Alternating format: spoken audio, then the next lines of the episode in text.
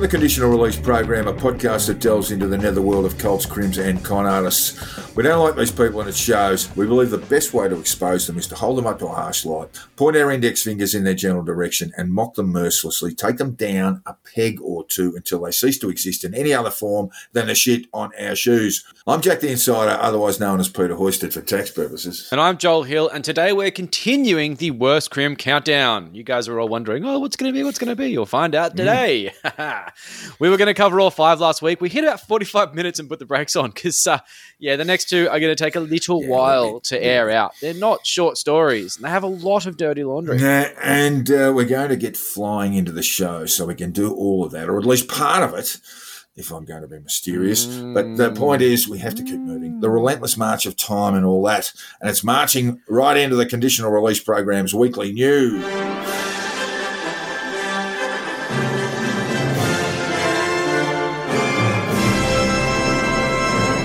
All right, and on the top, Vale. G., Gordon Liddy, you fucking lunatic.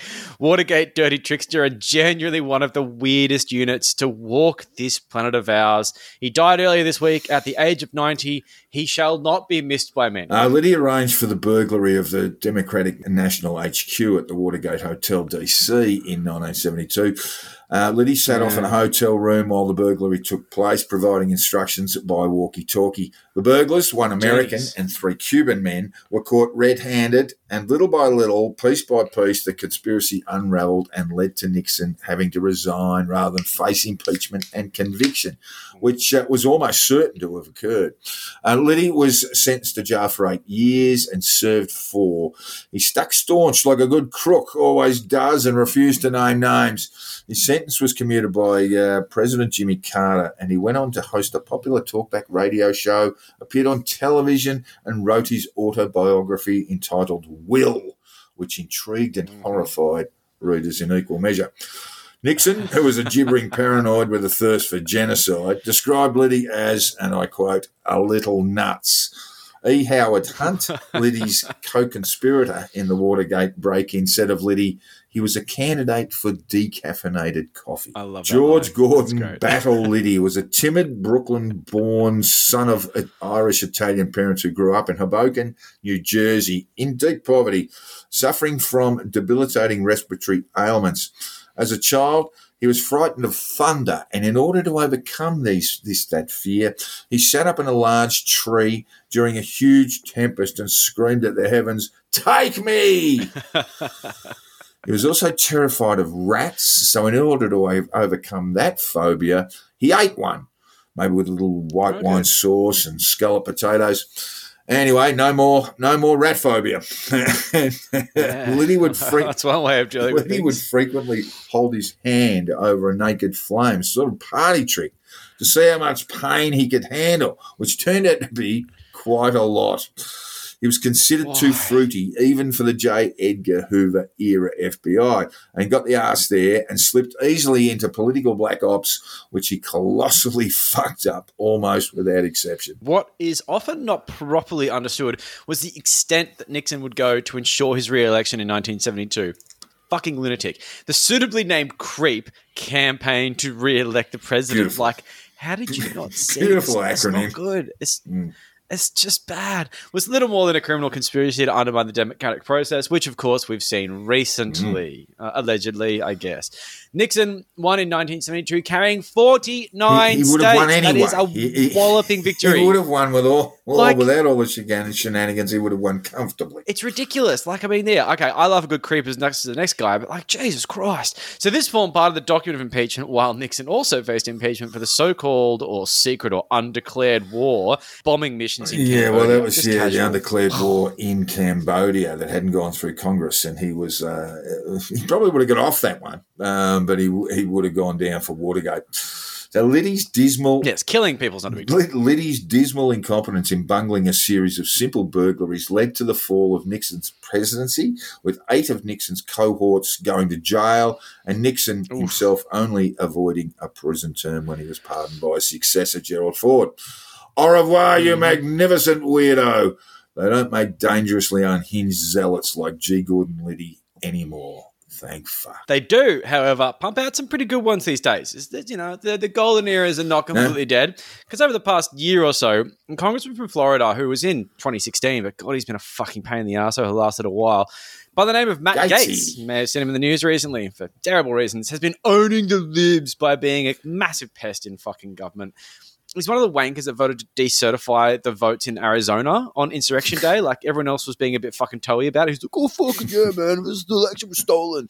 So, like, he's been Trump just basically a bit of a MAGA head, a bit of a Trump 2.0, you know, maybe a future candidate, a bit of a Obama for the right. So Gatesy is a huge darling of the QAnon movement because he's another fuckwit. And there's really not Yeah, that much else to say. He loves Trump and behaves like a huge arsehole. This is like political s- uh, sugar syrup to GOP supporters in Florida, except when they Yeah, diddle kitties, which is apparently what old Gatesy has been up to in his spare time. Uh-oh. Yeah, see, the QAnon conspiracy theory universe is largely based around the idea of elites being in Hollywood and in government that trafficking children and, you know, for sex and to drink their blood, you know, casual stuff. Check out the first episode if this somehow has gotten past you. Uh, but otherwise, I think you're probably across this. The thing is that the only people that fuck kids, this is very important, are the ones you don't like politically. Hollywood? No, it's liberal Hollywood. You know, the bleeding heart types, the Tom Not Hanks. People who don't like Trump. No, not not Clint. He just talks to chairs. Fucking lunatic. So if it's the government, it's the Democrats. It's full of Yeah. pedophiles. The Democratic Party's full of pedophiles because we don't like them. Mm. It's not because they fuck kids. It's because we don't like them. Anyone we don't like fucks kids. Oh dear. But it looks like one of theirs has been hanging out around the high school playground again. Uh oh. regular fucking behavior from these guys. It's just sometimes they get caught. So the first hint about this may have been that he was the only person to vote against a human trafficking bill in 2017, claiming it was an unnecessary expansion of government. He voted against the bills for reasons that make so much more sense Damn now. you, big because government. The bill it was written. To get him in trouble. I mean, like, he's sitting there going, I can't vote for this. I'm- this I'm thing's designed this." to jail Yeah. me. Fucking idiot. So, child trafficking is actually a bit of a loaded term over in the States. It doesn't mean exactly what it sounds like on the box. It's We usually think of it in that sort of Liam Neeson taken version where the kiddies are kidnapped and sold at sketchy auctions to some guy Yeah. behind a veil. But Gaetz falls into definition simply by paying for a minor, a 17 year old. And this is all allegedly, I believe. I don't think this is actually coming, you know, uh, anything solid. So let's skirt on this, the right side of defamation. But apparently, paying for a minor, a 17 year old, to cross state lines so he could have sex with Yes. her. And that's child trafficking. Uh, the- I'm sorry, mate. That's There just are there are some there That's- are some other allegations that he provided a uh, prostitute who may have been seventeen to other clients. So there's your trafficking writ large a little bit there, a little bit more too. Yeah, because the prostitution thing is trafficking. If you've got any kind of underage prostitution, that is Yeah, trafficking. state- Uh, it's it's a funny use of the and term. Trafficking, yeah. And these motherfuckers in QAnon, they're the ones who brought child trafficking to the, the fore. we didn't start chattering about this. This isn't our bloody, you know, hill to die on. We just have people like Jack who actually help prosecute actual pedophiles as opposed to spy thriller bullshit. Anyway, the general thing is that, once again, it's only the Democrats that are pedos. What about Grandpa Biden? Well, this is the thing. Like QAnon can't handle this shit. So the usual chatter in the usual Hmm. areas, because you know QAnon's not just like one big thing. It's tons of influencers and general dickheads.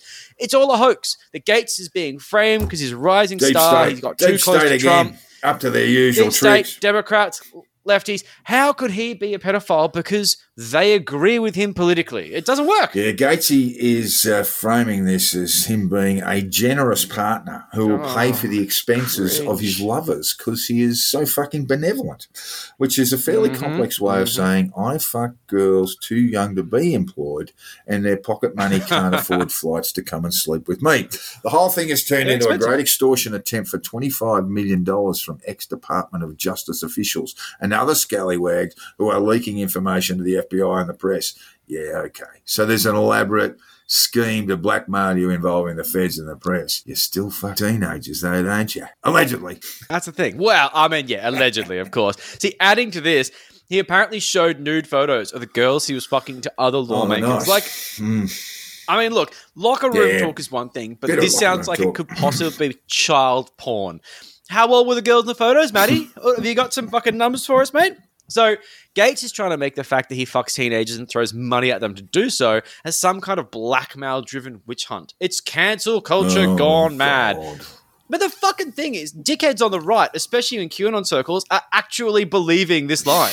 Since uh, the scandal, further revelations of absolutely cooked behaviour from Florida lawmakers is a Harry Potter themed sex game where you rack up points for Mhm. certain sexual conquests. You get extra points for having sex with a virgin. I wonder what old Maddie's scorecard looks like. yeah, oh yeah, oh no, he wouldn't do that because uh, morals, uh, um, uh, something, yeah, Family mind values. hits. What a fucking scumbag. So QAnon has never been about exposing pedophilia. Never. It's always been about using child sex abuse as a political weapon to smear their opponents. And once one of theirs is openly being fucking completely dragged over the coals for being a regular practitioner of such fucked up proclivities, well, it just has to be a conspiracy, doesn't it? It can't be one of ours. We're the good guys. Trump didn't go into the fucking locker room of teenagers at Miss America. He was just having a chat. Fuck off. Just no. Locker room, bit, bit Own of it. locker room banter. And in other news, Just own it. and this time of the dismal anti Variety. The Australian ran with a story Ah. yesterday of the awful prolonged trolling of Australian academic Kylie Moore Gilbert. And not enough for her that she was locked up for more than two years in Iran's notorious Riva prison and subjected to torture Yes. and too many indignities to mention here over trumped up espionage charges. Moore Gilbert has been subjected now to baseless nonsense at the quivering fingers of Tim Anderson and his Twitter account. Well, I'm actually loosely affiliated with old Tim Anderson, as I did my major in political economy at USyd. And while I never took one of his courses, I think he only really taught postgrad and did PhD supervision and stuff like that. I know a lot of people who are mates with him who did do his courses. And he's a very intense guy. He has a thousand yard stare. He loves making memes, very inflammatory, quite harsh ones. And he really, really, really doesn't fuck around when he's sticking the boot into his political enemies. So I'm rather reluctant to get on his bad side. I think he lives near me. So I'm going to let you run with the ball here. I'm going to let you take the death threats on this one. You know, enjoy. You can get all those weird, Ah, hectic. the fuck up, Joe. Assad, Harden fucking- up, son. that's- Anyway, look, Anderson has accused Moore Gilbert of being a Mossad agent involved in murders. The Melbourne University lecturer in Islamic Studies described Anderson as, and I quote, an Iran puppet and conspiracy theory zealot, fired for peddling the propaganda of regimes such as Syrian President Bashar al Assad's. He is clearly just a mouthpiece for these regimes, Dr. Moore Gilbert told The Australian. It's not just him. There's quite a few useful idiots in Western countries who are happy to deal with these guys. I honestly don't see any logical explanation for his fixation on me that months after my release, he's still tweeting about me the same propagandistic stuff that was released by the regime. He's been told he has to promote that narrative, and he's doing his job.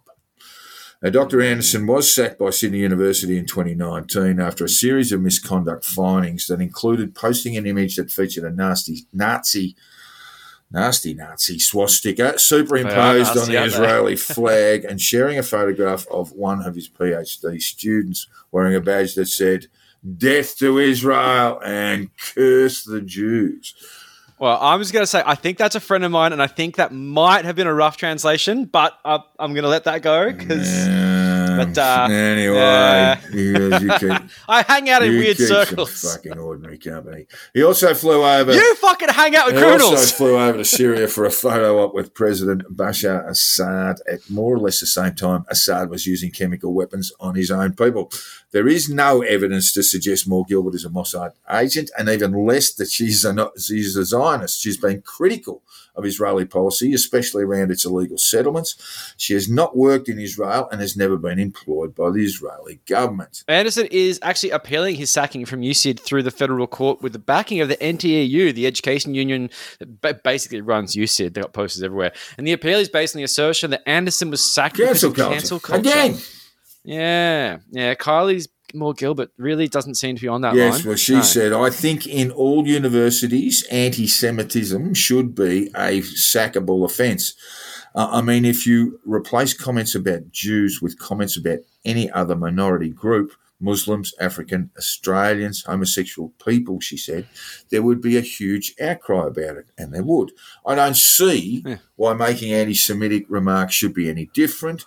It's a violation of the university's policy policies and he's violating his employment contract by making such remarks, and therefore, as would I or any academic, should expect that they would take disciplinary action against you. Yep. Now, we wanted to bring this uh, news item to listeners to make it clear anti Semitism is not the sole purview of the hard right, it exists at the other end of the spectrum.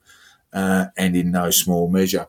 Uh, Anti Semitism yeah. is never far away from the surface. It's been going for thousands of years and it always finds yep. a life. And we'll call it out yep. wherever it comes from. And Good. now, friend of the podcast and loyal listener, Amanda Van Kempima, has sent us one of the most bizarre pieces of conspiratorial lunacy we have ever come across. Karen Brewer, who had her 15 minutes of fame when she was sued by Nationals MP Anne Webster for defamation for about, you know, $875,000 with a judge saying that it was almost criminal level defamation. Mm. I, I, I don't think that's ever happened in Australia.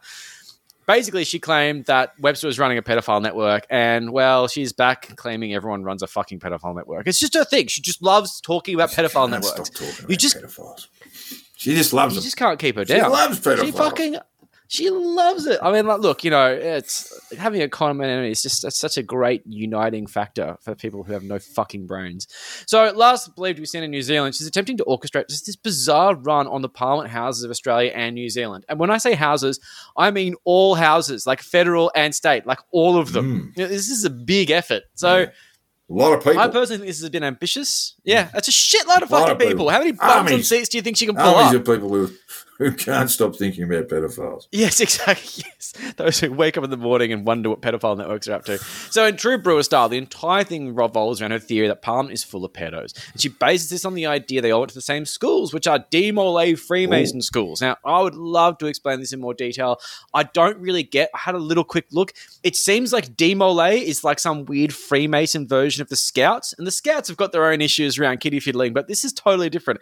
This is claiming that all of these schools are somehow magical pedophile making fucking machines. It's just it's just weird diluted bullshit. So all these pedophile networks that Brewer just creates, just invents, and are proved to yeah. be defamatory, um, are just complete bullshit. But she really runs with it because she's that deluded. So there's a few posh private schools decided out there, which are these pedophile factories that churn out these parliamentarians. And yeah, okay, there's all boys clubs, but the idea that they're all pedophiles is really, really dumb. I mean, like, I would love to say things like, "Oh, Christian Porter's a pedo," but I can't because I have absolutely no basis to say That's that right. on. Doesn't stop her. Does not stop her. So, according to these documents who were sent, which have since been removed from Facebook, but of course we downloaded them because they were definitely going to get removed from Facebook. They plan to march on all parliaments in state and federal across the two countries with the discipline of an Anzac Day dawn Ooh. service. And they just keep on bringing Anzacs into this. It's really. Do you reckon they've creepy. got uh, just, the rights to use the Anzac name? You reckon um, old Brewer's got, so. got the rights? Sat down with the RSL and said, can we use the Anzac name? Because we've got a bit of, we're a little bit obsessed about pedophile networks. And, uh, you know, I, I, wouldn't like to say that the Anzacs were pro pedophile. You know, Ooh, Jesus Christ. Check. Well, so, so basically, I reckon she's the biggest problem she's got is using the Anzac name without a license to do so. Well, let's see how much fucking hey, that Anzac stuff belongs to supermarkets, and yeah. yeah, that's right. I'm sorry, but unless you're making a quick buck out of it, this is not cool. Mm. So this is all planned to be on the 31st of not August. Anzac Day. Uh, no opportunity missed there. No. Yeah, well, yeah, that's it. Well, I don't think it was Anzac Day is a sitting day, unfortunately. Yeah, yeah, so it's a sitting day across all the parliaments, so that's why they're doing it. And it's a polite request to wear yellow, and I don't know why. Yellow might be some pedo color. I don't fucking know. At 9 a.m., they're planning to gather yeah, yeah. 10 steps away from Parliament House. And I mean all parliaments in both countries. Mm. The beehive. And I don't know how she's going to get these Let's numbers. Run the beehive in because, there as well. And let's face it, like her call to arms video at this time has 58 views. And while that's like double most of our fucking videos, we aren't planning to occupy yeah. every parliament We're across two countries. We're wearing yellow on August 31. I never wear yellow. My absolute fucking temptation to go down there and to stand there at New South Wales Parliament. But the thing is, I have to turn up at 9 a.m. and just stand there and stare at a wall for three hours before I can start walking. So anyway, we'll get to that. So it's uh, just, yeah. it's going to get very, very silly. So, how does this work? So, they arrive at 9 a.m. and stand there in silence for three hours, probably uncomfortable, awkward silence, staring at the cops who are we're wondering what the bloody hell they're up to. And then at noon, Yes, they start this think so. weird, awkward, silent march. Someone is going to blow a whistle, and the crowd, likely about four people, will take one step forward toward Parliament. Then, under the fairly casual request that all parliamentarians, this is both state and federal, by the way, step down, resign, step down Just from go their positions, uh, and the people will just kind of walk into Parliament. You know, everyone, all the MPs say, "Yeah, it's a you got us, you It's an got us occupation. We're we're, Yeah. we're we're moving out, and and the people in the otherwise silent one step march uh, will just kind of walk into Parliament in silence and then fully occupy the parliaments until their modest do. requests are complied with. In complete silence. The reason for the silence is apparently, and I quote, Ms. Brewer here, there are no adequate words to express our disgust at who and what these treasonous bastards are. I mean, they really love the word treason, don't they? What does it even mean? Yeah. You know? It has lost It's all fucking just meaning. cover-all. So it really is. It's just like I don't like this. It's, It's treason. treason, So yeah. they walk into Parliament like a bunch of angry soft zombies, and according to their ridiculous plan, they will remain there until all documents Bill Heffernan threw around accusing everyone of being a pedo are unredacted, like whatever that even fucking means, and then all parliamentarians have stepped down, and all governments Which- which, all of arms course of they will government call a snap election. Oh, of course. I mean, you see the Governor General going, "Oh, Well, yeah, Brewer's here. Everyone's resigned. Yeah. Yeah. Yeah, we, we knew this was going to happen. We were listening to the conditional release program at the time. We've been waiting so, for this day. Yeah. Yeah, we've been stumped. So look, the batshit levels of crazy here are just like it's a fucking layer dip. Who the fuck is just going to stand there with this weird sense of stoicism for like three hours from nine a.m. till twelve, just like staring at the wall, and then just start walking into Parliament House like some kind of fucking deranged zombie with all these weird thoughts of pedophiles in their heads, but no ability to say it because they're wearing yellow and they're quiet like Anzacs. So, like, and then they're just going to stand in Parliament House until they're like, you know, uh, you know, violently arrested, or more realistically, all parliamentarians step down and Bill Heffernan is vindicated as being a pedo whisperer, and all of the people go to jail. So. I'm putting this date into my calendar. Yes, I'm would. fucking tempted to go down and join. My money is on it not happening at all, but it has the absolutely just beautiful signs of a complete train wreck. Oh, it's, it's I just want to see how far this dawn service discipline goes. Standing there in silence from nine till twelve. Fuck off. I mean, these people are just nuts. It's just, I, just- I think it could. Anyway, I think it could on. come up. Uh, Trump's uh, if if filmed but in time lapse. I think that could be the way to Yes. go and, and really make them look yeah, like I think maybe I'll put a camera down there and walk away and come back. And finally, well, early compared to everyone else, I got the jab uh, earlier in the week. Mm, I pincushion. received the second jab of the AstraZeneca vaccine on 30th of June. It's all locked in. And, and before you ask, Mm. no, I did not emit a 5G signal that can only be picked up by Chinese submarines. I did not rouse this that. morning in a Kafkaesque nightmare having shape shifted to a hexapod. As far as I can tell, Yep. my DNA has not been altered into lizard form. I have not felt the need to melt the credit card purchasing Microsoft products either.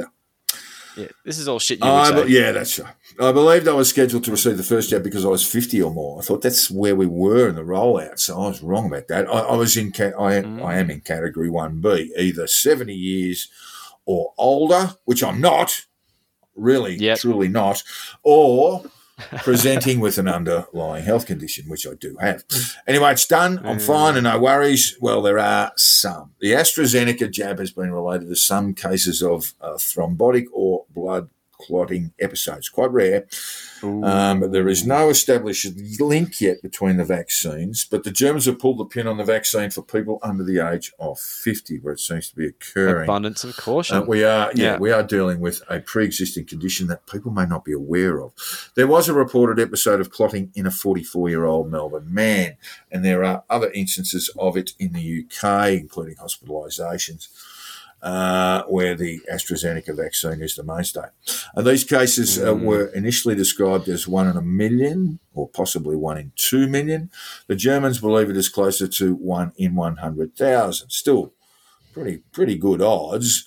Um, But we know the roll. Uh, we know in Australia, the roll out has been slow, and the feds in the states have been pretty ordinary to date. The Morrison government had publicised the fact it would vaccinate aged care residents and staff, but that was quietly knocked on the head this week. And actually telling uh, aged care residents to go to their GPs and organise their vaccinations that way. So another little promise Yeah. that fell by the wayside. So the question is. What happens if a decision is made to limit the use of the AstraZeneca vaccine to people uh, older than 50 in Australia? So everyone younger will have to use Pfizer or something that is yet to hit the marketplace. Good. And the vaccine is being produced under license. That's, that's the AstraZeneca one at CSL Laboratories in Melbourne. It's the basis for our vaccine vaccination supply. It, it's it's Yeah. It's the plan. It's, it's the whole yeah. It's the whole rock on which it's based. So have we got a plan B in Australia? I'm not sure that we do, and it might delay our vaccination response even further. And it's been a balls up already, just quietly. And that fucking smug bastard Pete Evans is making the absolute most of it You too. never, you, you'll, you'll never surprise me, mate. You are just so oh, well, fucking we- predictable. We can't worry about that though. We can't No. worry about the further prospect of COVID 19 outbreaks ravaging the country and states going into various forms of lockdown and Western Australia deciding to go it alone as a thinly veiled excuse to just secede, which I fully support. We haven't got time for that because it is time for our deeper dive.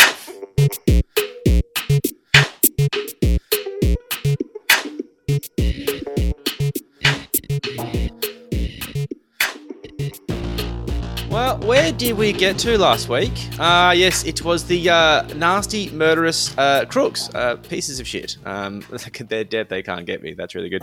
Uh, we named three of the worst five Chow Hayes, Christopher Dale Flannery, and Nick the Bulgarian Radev in that order from bottom down. And now we're going to the rest. Yes, uh, but before we do, Joel, I'm going to quickly talk about a few who didn't make the list before we move on to that top two. The loser list. Should have Yeah, murdered more. The ones, you know, like my uh, under 14 footy trophy, you know, best, most improved crooks, you know, the, the, the, Best and murderous. and look, uh, there's one very young fellow, and he was young, Paul Kallipolitis, uh, PK or Paulie, uh, to his mates, was a gangster and drug dealer based in Sunshine in Melbourne's West. Shithole. Martial arts trained, dripping with human growth hormone and steroids to the point of murderous craziness. His party Right. trick was to launch a flying kick at a stop sign, you know, that you'd see at any intersection where, and he would basically just bend it in two. Uh, so a terrifying human being um, with a lot People of really bad intent. God forbid that you ever set up a, uh, a heroin uh, supply business in Sunshine.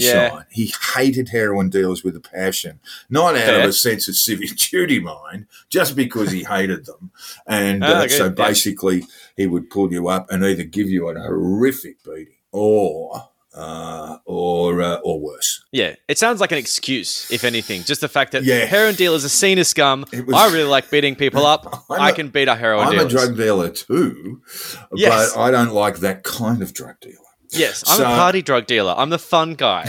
You're the sad guy in the corner. So he is probably, in street fighting terms, he is probably the most uh, the most terrifying uh, opponent you could possibly speak of. He was martial arts trained from the time he was about three, and and, and uh, uh, but but if if that street fight did get out get, did get out of hand, he had his toys, a couple of nine millimeter handguns uh, Yeah. that he kept uh, just in case, just in case, just in case Yeah. someone got lucky. And Yes, if something escalates. Yeah. He'd often make fifty thousand dollars a day uh, uh, drug dealing from his home, from his high security home in, in West. Why the fuck aren't we doing this? Yeah, You- he's making a lot of money. Uh, This is ridiculous. I work like a chump. uh, look, he he he as a, a man in his uh, early twenties brought together a, a group of well-known lunatics that became known as the Sunshine Boys. Uh, Oh. It featured Benji Veniamin, who was uh, Nice, uh, yeah. uh, a hitman uh, and uh, associate of Carl Williams. But but this stage, Yeah. Benji Benji's only fifteen. and Oh, and there's another lunatic by the name of Dino Dibra, uh, and uh, Dino Dino is said to have an IQ of around eighty, which Oh, makes good. So he can spell his name. yeah, well, it, he's got the. It's sometimes spelt with a double A, Debra, or sometimes with only one. So I Oh, think so he can't. I think it was just you know they kept kept that second A off for Dino's uh, Dino's benefit because he wasn't terribly bright. My cat is probably smarter than uh, than Dino, and your dog Joel would uh, give him a run for his money as well. Oh yeah, yeah. But- she, she sits when I say, so that's good. Uh, yeah, Occasionally. Yeah, I don't know if Dino would actually do that. Now they're all dead. These guys are all dead. PK. Benji, of course, uh, shot famously shot dead by Mick Gatto in uh, what the courts determined was a, um, a self defence. Uh, Yes, and a Dino, horrific skating accident. and Dino Dibra was shot dead. Sort of, you know, he went down like a gangster. The way he would love to have gone, a hail of bullets outside a home. Uh, that he kept uh, for uh, growing marijuana in. Uh, What and- a sad dream to have. yeah, that was his. That was his dream. All of these guys, Dibra um, particularly, had obsessions with movies like Scarface and uh, and The Godfather, and they kept, Yeah. You know, paraphernalia nailed to Checks their out. nailed to their walls and, and all that sort of stuff. And they could quote the movie. Dino probably not well, but um, but, but really, that was their ambition to go down a hail of bullets. You know. that's so And- pathetic. But PK brought these guys together. They were Dino and Benji were went to Sunshine West Tech. Can you imagine what these guys were like at fifteen? They're actually torturing. They're torturing uh, opponents, rivals, people they don't like in their parents' garages on the weekends, and then Yeah. popping off to school with you know a hundred thousand dollars worth of gold around their necks uh, in in the very best in the very best lifestyle. Um, yes, sportswear. active Your wear. Sunday best Adidas tracksuit. yeah, their very best active wear money can buy, and uh, and that's and, and that that was them. They, they, they sort of left school. Dino wouldn't have gone. You know, he was acad- academic. The academic world was not for Dino. Um, no, no, it's not for everyone. I understand that, but, uh, But, sounds um, like he was an exception to any rule. Yeah, so so PK Paul Kallipolitis was was essentially the mentor of these guys, and and um, and uh, was uh, one of the most feared men in Melbourne. Um, but his, his problem was that he taught one of his underlings too well, and it was Benji uh, and PK. They had a falling out, but not enough for PK to allow the little Maltese killer into his high security home in West Sunshine. There's a mistake right there, PK and um, and the rest is history with uh, PK getting a full air conditioning from multiple rounds in the head and chest. And we know Benji did it, uh, and that Paul. Paul, at that stage, like a lot of these gangsters uh, in their twenties, by the late twenties, he just wanted out. He just wanted Mm. out, but he couldn't get out, and so that seems smart. yeah, he had the falling out with Benji. Benji, this little guy, this terrifying little bastard all on his own, but PK would have thought he had his measure. Uh, he was terrifying, actually, and, and unspeakably violent. The stories of the beatings that he gave people are just remarkable. He spent a very short period in in uh, in uh, Loddon prison uh, in Victoria and was beaten by two other inmates who sort of basically got the jump on him. And then he squared up with both of them. And, and, Mm. and both of them ended up with severe spinal injuries. So Fuck. ended up ended up basically being paralysed as a result of of coming into uh, Paul Kallipolitis' It's uh, not very nice. orbit. And yeah, so he was just a, a, a terrifying human human being, um, mostly, you know, just dripping with steroids and, and human growth hormone, you know, just dangerous. Anything could have set him off at any time. So that's Yeah. Paul Kallipolitis. I always just, you know, read the stories about his beatings and just go, wow, you know, that, that guy just really had a had a lust for violence. The other one- the, the other one I want to mention is a person who is a little bit more rational, a little bit more sensible, and, and an old Ah. school gangster, a former painter and Okay. by the name of Frederick James, Mr. Cool. Mr. Cool Bazley. Oh, and Bazley was a a cool guy. hitman convicted of conspiracy to murder Griffith based uh, businessman, businessman Don Mackay. Convicted of conspiracy to like- murder, not no. actual murder. And he refused throughout his entire life to say what happened to Don Mackay, but he basically was the one who. Uh, uh, murdered Mackay and disposed Okay. of Mackay's body. Don Mackay being the Griffith businessman who was uh, becoming a problem for the uh, the the Green Castle. Um, Ah. uh, Ndrangheta boys, Calabrian mafia boys that were that were running big marijuana plantations yeah. uh, in in that part of the world, and uh, and so they uh, they chipped in and, and basically had Mac- Mackay disappear, and that, and the person who did that was was uh, Fred Bazley. Sounds like money well spent. Uh, well, not really, because it brought an extraordinary amount of um, of sunlight into, into Yeah. that area, and and led to you know the pursuit of people like Aussie Bob Trimbole, uh, who ended up having to flee overseas. Were never captured, but basically had to had to go to places where Australia had no uh, had no right to extradite him. So he, he lived in always seem to be Ireland nice for a places, though. long time, and then died in Spain. Um, Yeah. See, that's not so bad. uh, well, you know, um, uh, it really just did put a spotlight. It was, just, it was a really, it was really, you know, I mean, not just a, a murderous and horrible thing to do, which it was.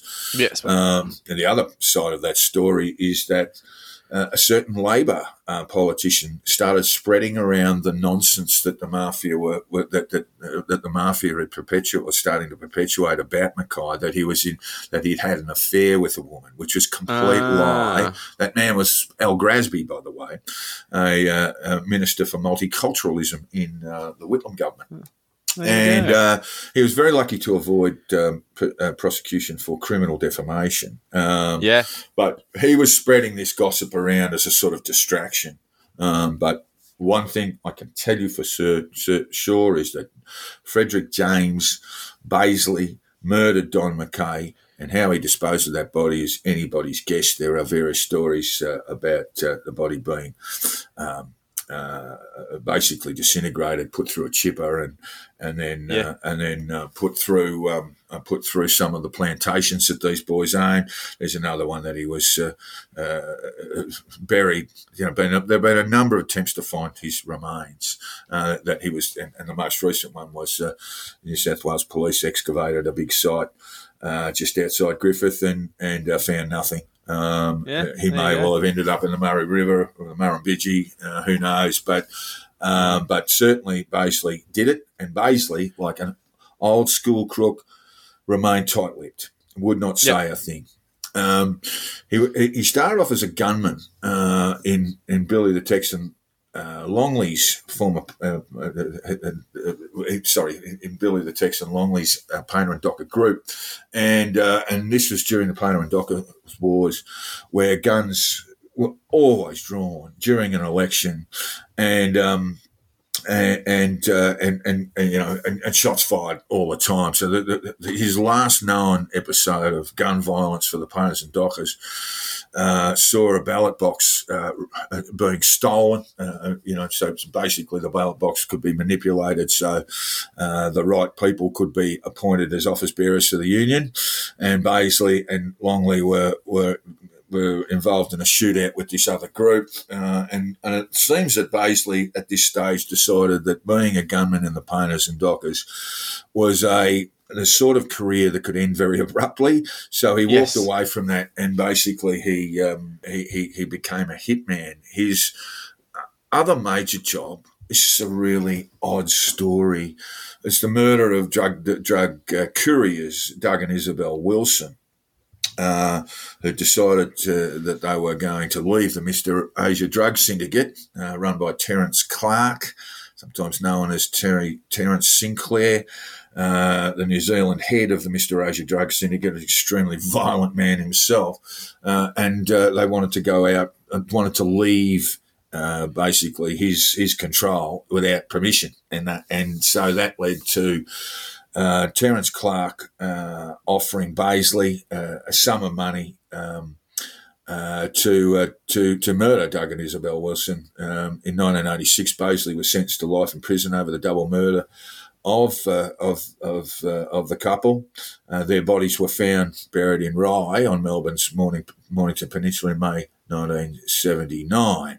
But here's the here's the odd part of that story because he he was actually told that they had a dog, Taj, and the dog had to be killed as well. But um, uh, Fred Bazley was not. Well, he was a dog lover, you know. He and he's a former uh, poodle breeder. Um, Poodles. Okay. so when weird. it came to murdering Doug, and- Doug and Isabel W- Wilson, no worries, you know, two in the brain, but he couldn't kill a dog.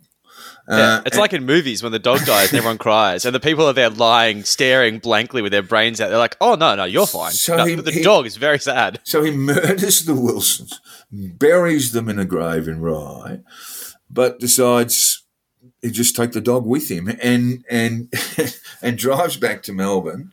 A little It's pup around, bouncing around in the back, bouncing around in the back, and just lets him out in Brunswick. Basically, had to get there and off went the dog. And of course, the, the, the dog basically led to the trail.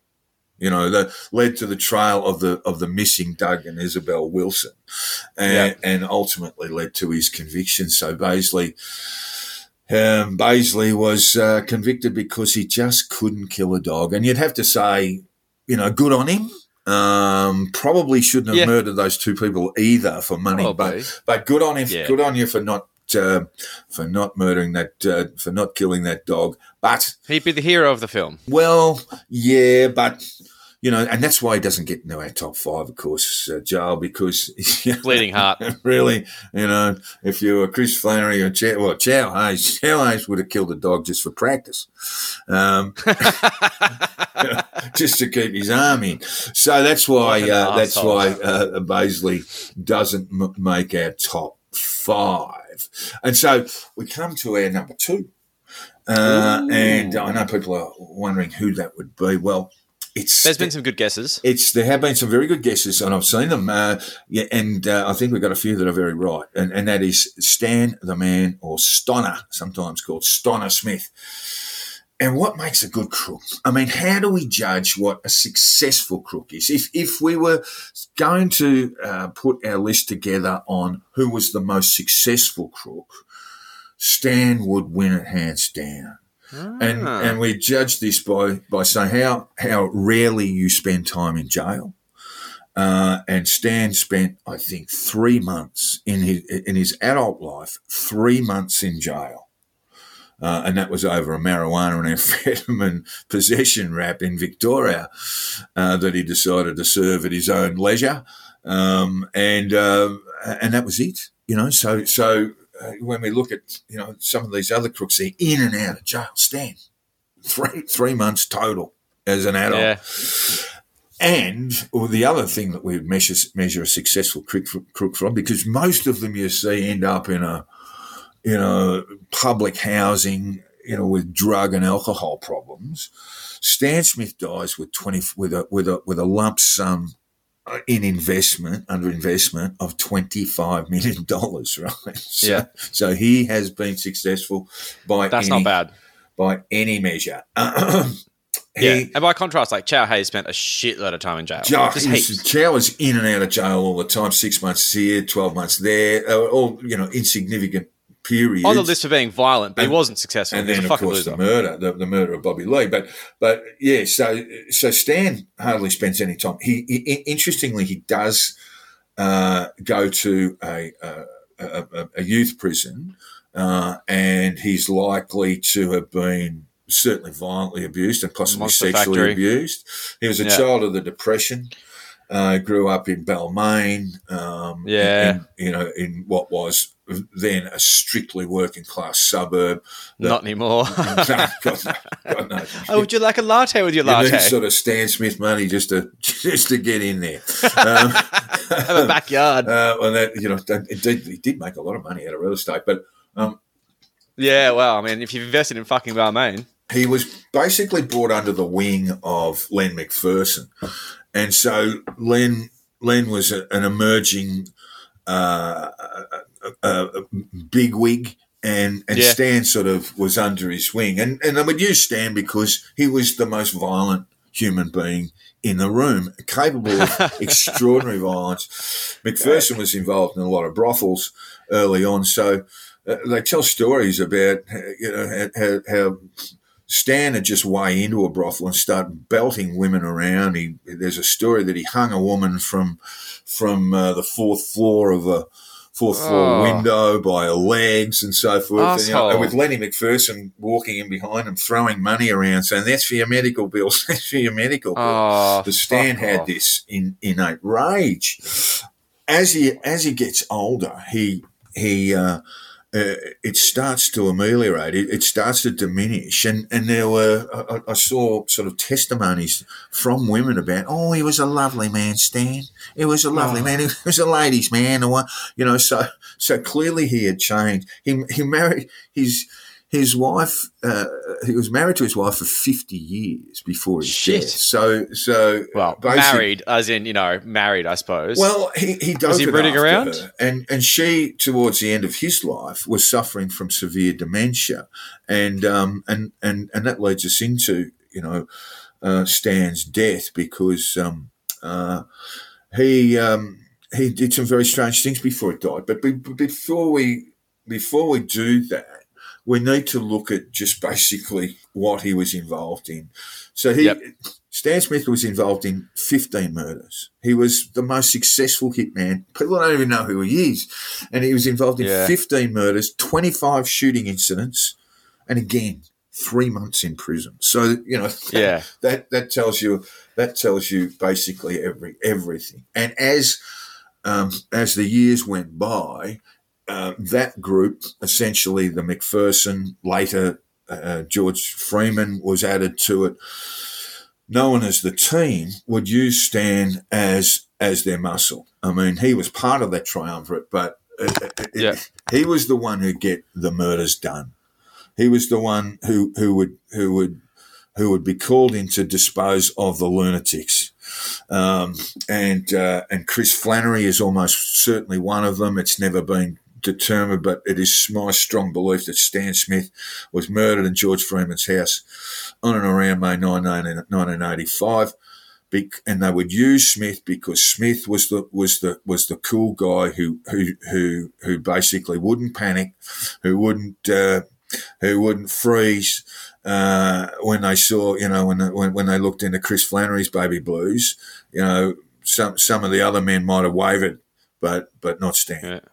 And we know Yeah. that because he committed a murder in 1971, sorry, I think it was 1972, of Stuart John Regan, the magician, the man who used to make people disappear, an entirely unpleasant piece of work.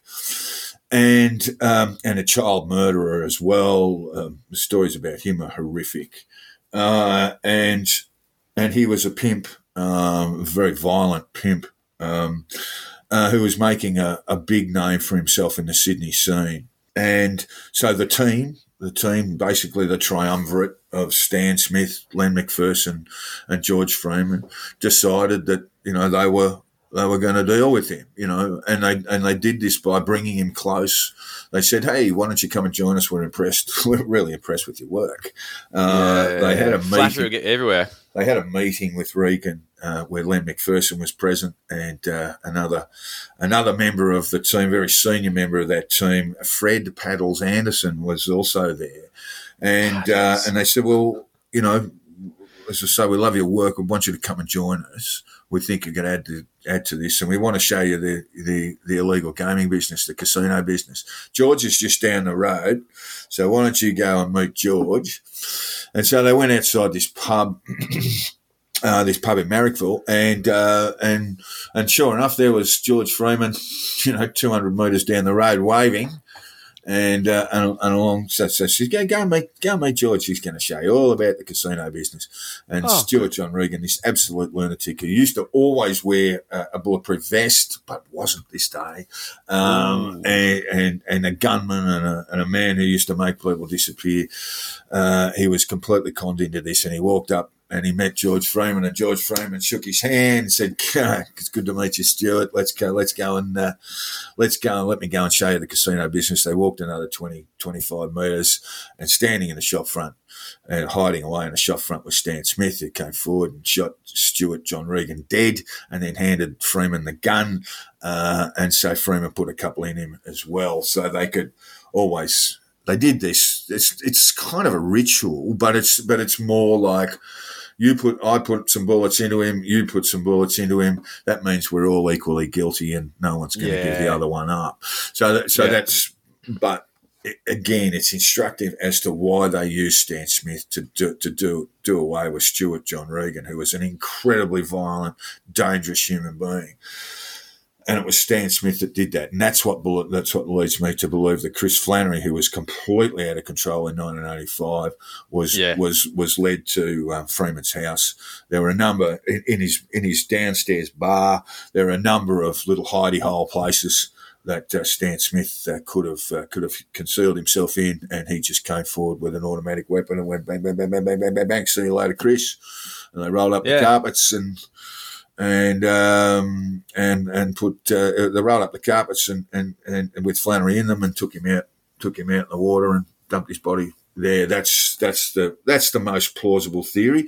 A number of senior police say that it could have been McPherson. I don't who pulled the trigger on Flannery. I don't buy it, only because by this stage McPherson, the gang war's uh, sort of out of control. Flannery's out of control. McPherson's a very, very edgy character. He's Yeah. walking the carpet thin uh, in his Gladesville home. Yeah, uh, that's what I peering out figured, through yeah. the Venetians and taking Yeah. down numbers of cars that he that he looks thinks are a bit suspicious. Pacing around. That's not the guy who's going to come forward out of the No. out of the cupboard and go bang bang bang to Chris Flannery. That's got to be Stan Smith. He Yep. spent a lot of time overseas, Stan Smith, and he made mafia connections, particularly with the Chicago mob.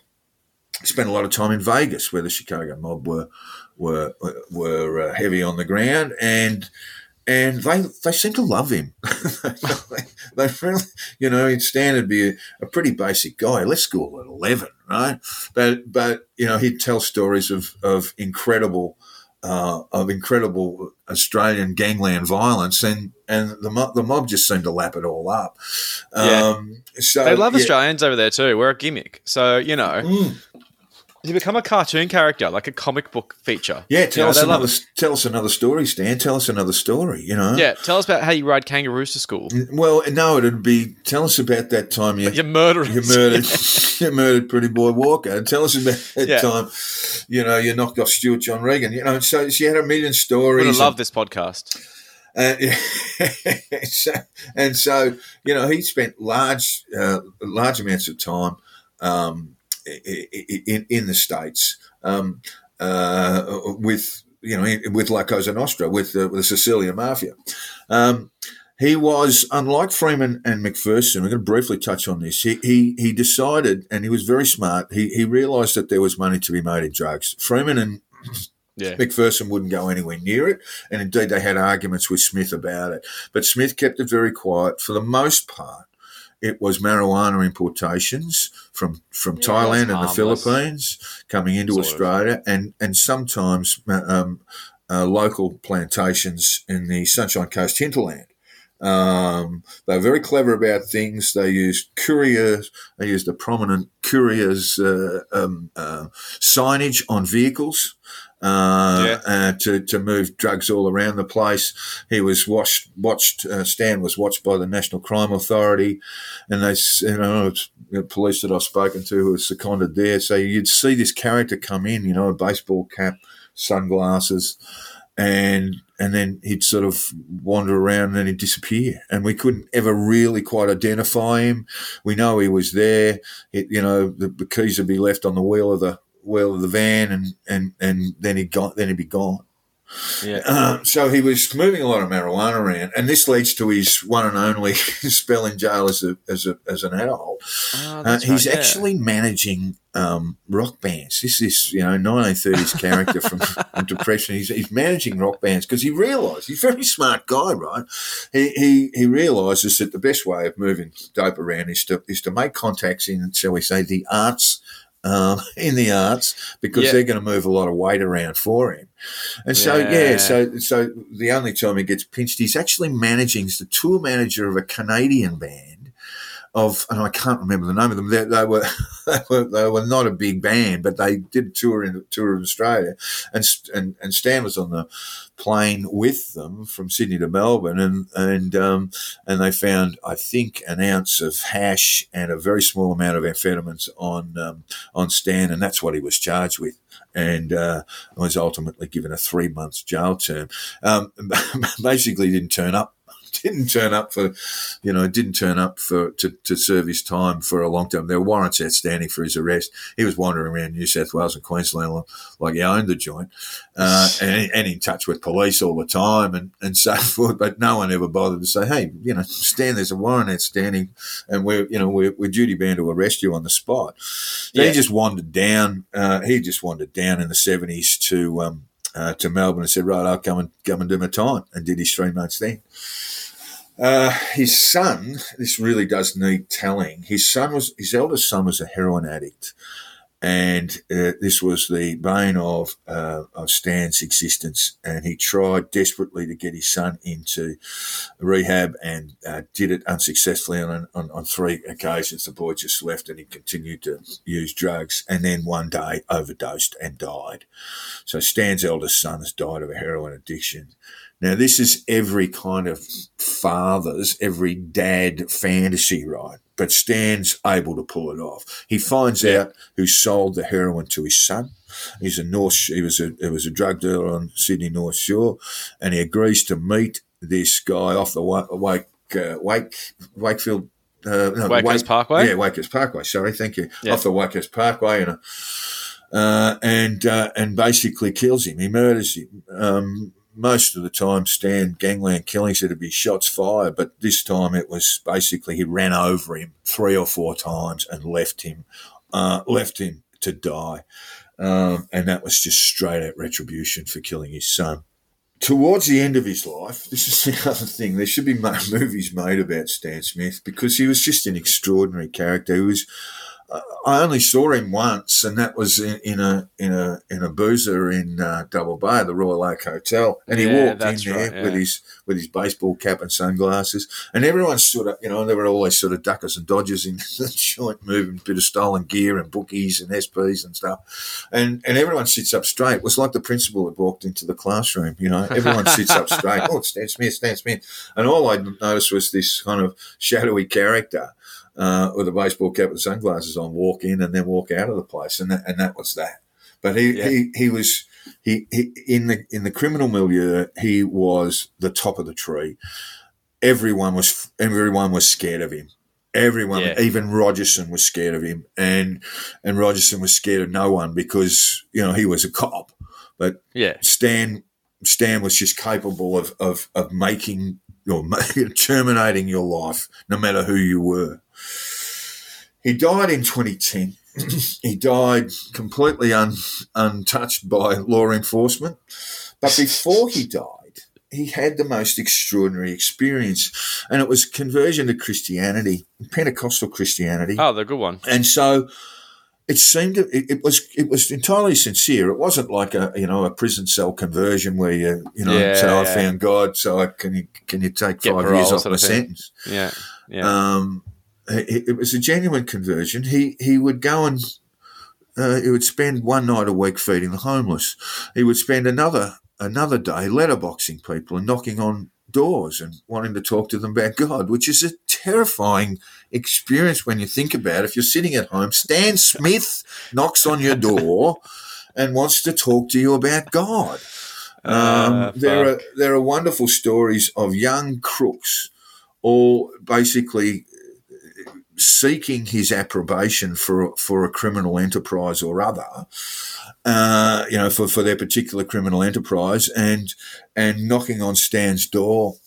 He lived uh, he lived not far away from where you grew up, by the way. By the way, Joel, uh, down the beaches. Yeah, he lived in Whale for a while, uh, but he still called Balmain home. But anyway, people, you know, young young crooks with a with a with a scam or an enterprise uh, in mind would knock on their door and seek his approval for because if he provides his approval, it, it really adds to it.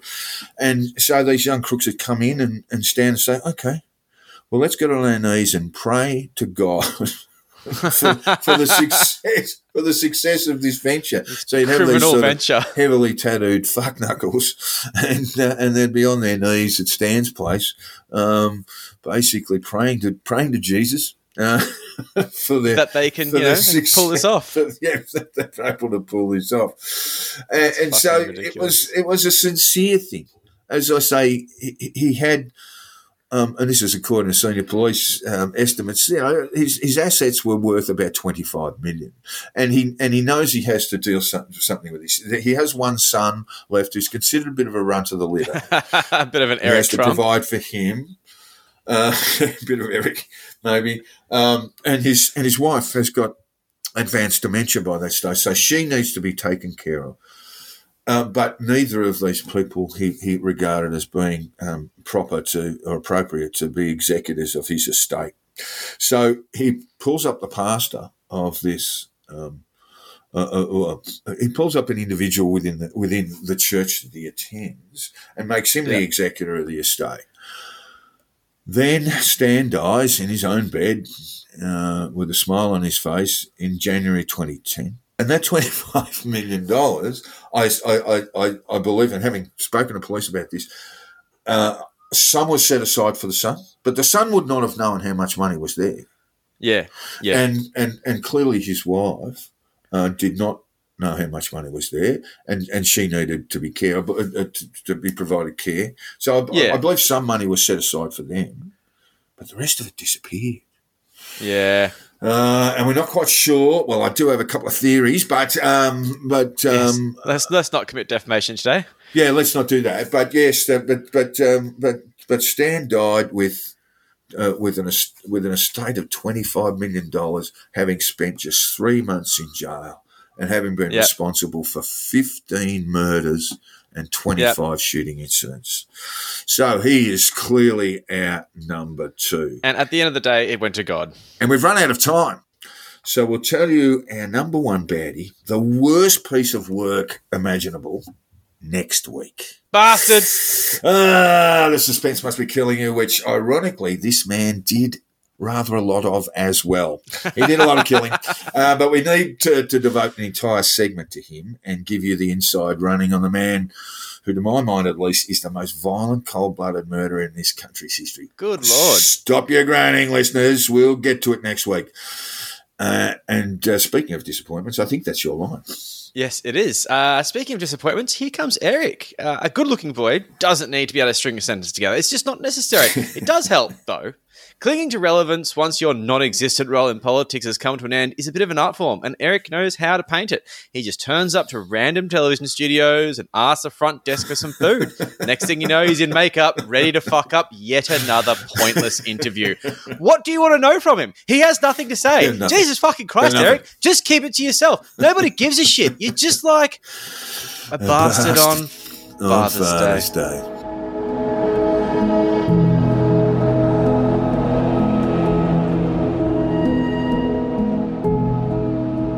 Very worrying news this week for Eric Trump fans. Uh, Eric Trump, idiot fail son of the 45th President of the United States, suffer of more skin abnormalities than the entire population of Canada combined. And good looking boy is, and I quote, heartbroken. It's heartbreaking, listeners, to see how heartbroken Eric is, and I just hope the crippling emotional pain he's experiencing right now doesn't turn to anger at some point. We all know that Eric can't get angry. The last time he got angry was when his dad, love you, Love you, dad, Dad. lost that election he was supposed to win and did win, but didn't win, but did, and Yes. now Eric's But really did. not sure how it all works. But then someone explained Yes. to him he'd have to catch commercial aircraft from now on, and he became Aw. very angry. Injustice. And all that pent up rage came out, just exploded all over Eric. And his scrotum was covered in hives. I did manage to catch a glimpse of it at the time, and it looked very swollen, very, very painful, very red, very red. Oh, I guess we could say it's a good thing that Eric is heartbroken, just really sad and crying quite a lot. Now, while he keeps crying and all that mucus comes out of his nose and ears, he should be able to keep himself in check. Listeners, the problem started when Eric, who was a good looking boy, turned up on the Yeah. Fox Business Channel. Yeah, he's not allowed on the main Fox News channel anymore. not since he went into Sean Hannity's dressing room. It's a small room, and Eric thought it was a toilet. It was a genuine mistake, but they won't have him back. So he has to go to Fox Business if he wants to get on the tally and smile and look at himself in the monitors. Mm, Anyway, host Maria Bartiromo said it's worth noting that Biden spent this weekend in Delaware, his fifth trip home since becoming president. That's his sixth weekend away from the White House. We're not even 100 days in, Bartiromo said. Your reaction to this, to this, Eric? And Eric said, I don't even know where to begin. And no, you then, don't. which is how he answers a lot of the questions. And then he did know where to Yeah. begin. And it was with Yeah. Eric being really, really sad.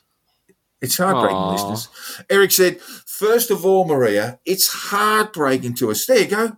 He just came right out and said it. I saw how much time and effort my father put into the job. I mean, Biden is saying, well, I'm not going to go down there because I don't want to inconvenience the Secret Service. And then you look at Kamala Harris, who, who, who's standing in front of literally Air Force Two in that last picture, where you have the got the greatest ecosystem. what? Bit of a fucking word salad there uh, from Eric, but uh, he mean he mean well. He meant well. You see, a lot of listeners might have found will be Donny scratching their Coke. heads, not just at the word salad, but said, well, Eric. Eric scratches his head a lot too because he does have lice, but still it sounds confusing because everyone knows Eric's dad. Love you, Dad. As a shiftless, lazy, dumb fuck who's flat out getting out of bed before the crack of 10. And even when he does, he parks himself on the couch watching Fox News and OANN, usually with a bucket of chicken. And that's pretty much a typical day for President Trump when he was president. Mhm. And that's uh, what people Yes. think. But it's not what Eric knows because he knows da- his dad. Love you, Dad. Is very busy because he's hitting Eric pretty much solidly in the daylight hours, pretty much on the air every hour, and sometimes they can last for an hour. Night times, the Donald prefers to sink the slipper. Busy work. It's just, you know, Yeah. gives his arms a bit of a rest. Anyway, you've all been bad. It makes Donald mad, and now Eric is sad. I'm heartbroken, listeners. It's like hyenas are tearing away my left ventricle. Poor, sad Eric. Poor, sad, stupid Eric. But we can't worry about that now. We can't waste our time worrying about Eric's terrifying descent into psychological injury. We can't give fuck one about Eric's increasingly shaky grasp on sanity because now it's time for this.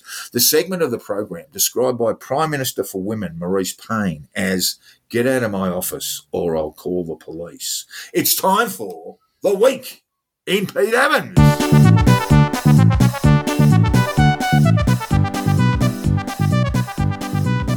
I mean, look, the police in on it. I'm going to have a wank on this office whether you like it or not. It's just the way it is. I mean, just stop resisting. So, look, I wouldn't say it's been a big week in Pete Evans. It's been fairly quiet. He hasn't really had the same stunts. He met up with some guys on OSTF. No, I don't, I don't want to talk about that. too- That's horrible. too Mm. hot, too hot. It's not my spot. White fella, black fella issues, not going to do it. Uh, you know, he can be a shameless piece of shit who's hitching Yeah. himself to a sovereign citizen outfit, exploiting young Yeah. black fellas for fucking Because ridiculous political gain. what But hey, doing. Yeah. Anyway, that's exactly what he's fucking doing. Anyway, not going near it, mm. leaving it alone. His telegram, which is his main source of communication with the outside world now that everyone else has cut him off, has just been non-stop anti-vax nonsense. He's been absolutely galvanized by the whole blood clot issue that surrounds the AstraZeneca shot, and he just keeps posting these shitty clickbait headlines to the mainstream media, which he apparently fucking hates so much, until they agree with him, and trying to convince that his flock that you know the AZ shot will result in a platelet count resembling the number of brain cells he has left, which is after his last ketamine binge, About not three. very About many. Three, I think. It's a good way to take him out, though. If you're going to do it, do it with style, do it with ketamine. So it's frustrating to watch, and like it seems he even knows the blood clot thing is a bit of a nothing burger. But like me personally, as we were discussing before, I'm alert but not alarmed. I'm open to what the regulators think when it comes to AZ jab. I think the experts do have our best interests at heart, although they sometimes balance profit.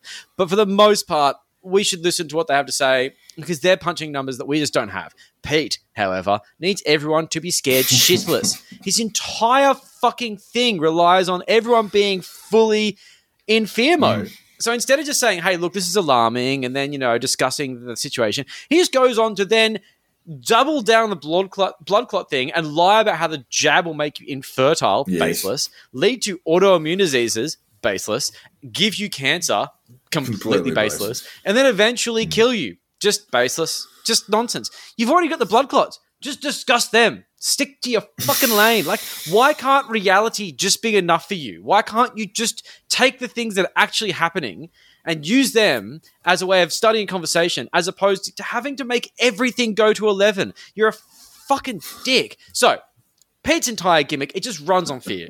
He has this absurd militaristic view of politics where everything is a fucking war. Everything's going to kill you, except for, of course, his expensive water filters, which he sells at a small discount if you use If you Pete's buy if you buy coupon twelve or code. more, yeah. Yeah, exactly. Yeah, you surround yourself with them, the fucking battalion. So keeping his sheep in a perpetual state of shock and fear and awe is the way a grifter like Pete finds their market. This is the way all his mates do. David Avocado Wolfe, they're all so into this. Scare the shit out of them and then sell them the thing that will make it all better. But he actually isn't really very good at it. He's just not very clever. Uh, like, you know, his grift is really piss weak. Watch David Avocado Wolfe for a fucking master of the art of this stuff. I doom scroll this idiot's Telegram post and I watch all the ridiculous comments from gullible rubes and the countless posts from bots that are just automating this propaganda war to make these people feel like they're on the right side of history. And it's just fucking torture I feel sorry sometimes. Just watching this, it's just like so fucking pointless. It just feels like a treadmill, an intellectual treadmill. And a lot of the people this con artist has just thrown into this pit of anxiety. They're kind of nice people. I mean, except for the ones that are obviously Nazis who say shit about goyims and Jews and shit like that, and they use the cabal a lot. There is a bit of that as well. And uh, Pete deletes a lot of comments on his Telegram. Oh, Doesn't delete those ones though. He's not Doesn't good with delete criticism. those. How you gonna? How you gonna? How's he gonna get on in this? How's he gonna get on the Senate when he's no good at criticism? He's not going to do well. He's going to have to deal with people whose name's Frydenberg. He's not going to like that. He's just not going to like that. Like, I mean, I'm sorry. He is going to struggle. So, look, I'm sure people do something hilarious soon, but this week it's just been celebrating those who've become ill with blood clots after receiving a vaccine and generally just being a fucking lying, fear mongering prick. And, of course, trying to sell expensive water filters. Gotta sell those water filters. sell them. Got to grift. Got to grift. Got to grift. You've been listening to the conditional release program with your host Jack the Insider and Joel Hill. If you haven't already, hit the subscribe button, and if you've enjoyed our bullshit, throw us a five star review on your podcast app.